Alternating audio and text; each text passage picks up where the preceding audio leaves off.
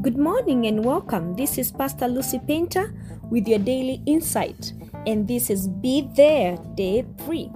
Yesterday we saw and learned a great lesson from Moses. He planned ahead of time and he delegated his duties, the things that would distract his attention, so that he be there as the Lord needed him. And we saw that he was prepared as he went up the mountain 40 days and 40 nights.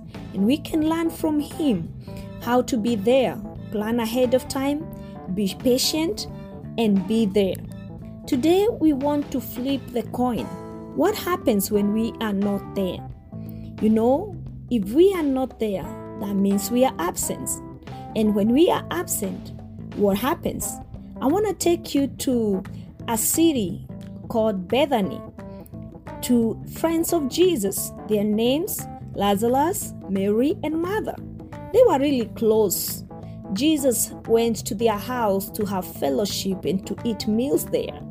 We know about Martha busy cooking meals. We know about Jesus, about Mary sitting at the feet of Jesus. We know about Lazarus sitting at the table. And then it so happened that Lazarus got sick, and the sisters sent a message to Jesus. But Jesus never showed up. He wasn't there when they needed him. He wasn't there. So what? He was absent.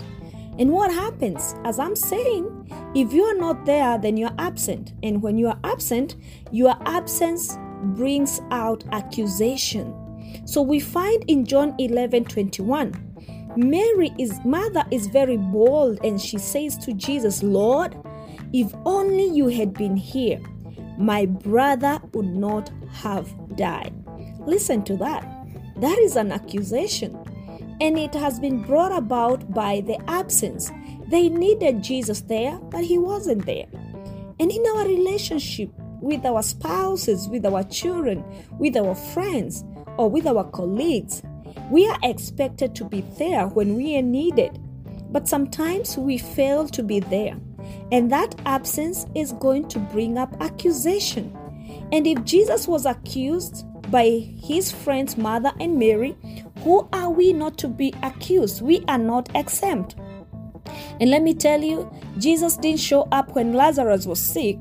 He showed up when Lazarus was dead, and he had the power to raise him from the dead. I don't want to say you don't have the power to raise people from the dead. I don't want to say you don't have the you power to make things that have gone wrong better. But why wait until things are really bad to show up?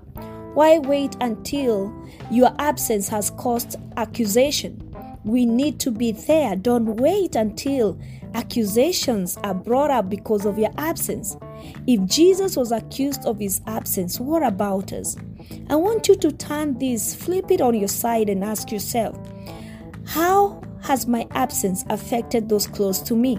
When I've not been there, what are they accusing me of? What are the things they're thinking I should have prevented? Because Martha and Mary believed if Jesus was there, then Lazarus would not have died. Now, I want you to think about your relationship.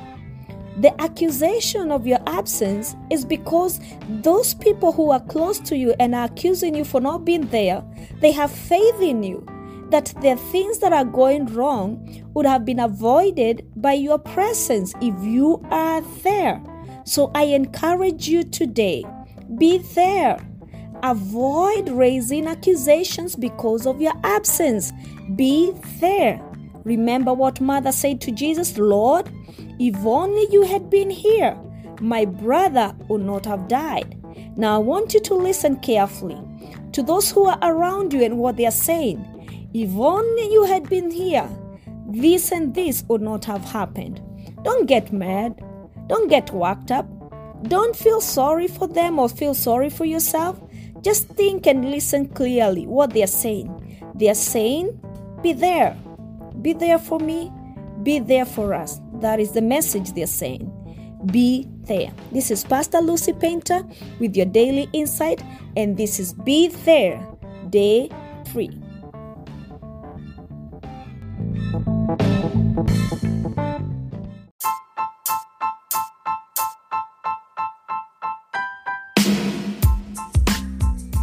Thank you for your continued support and encouragement to the making of the Daily Insights. Reaching an average of 60 people a day with over 10,000 total plays. I invite you to partner with us by supporting this podcast through monthly or one time donation. Your contribution will be used to sustain the episode subscription and hosting platform. My goal is to inspire and share insightful messages in our generation, empowering one person at a time each day to continue serving the purposes of God in our generation. Your support is highly appreciated. Click that support button now and give your support. You can support with $1, $5, or as much as you are able to give. Blessings.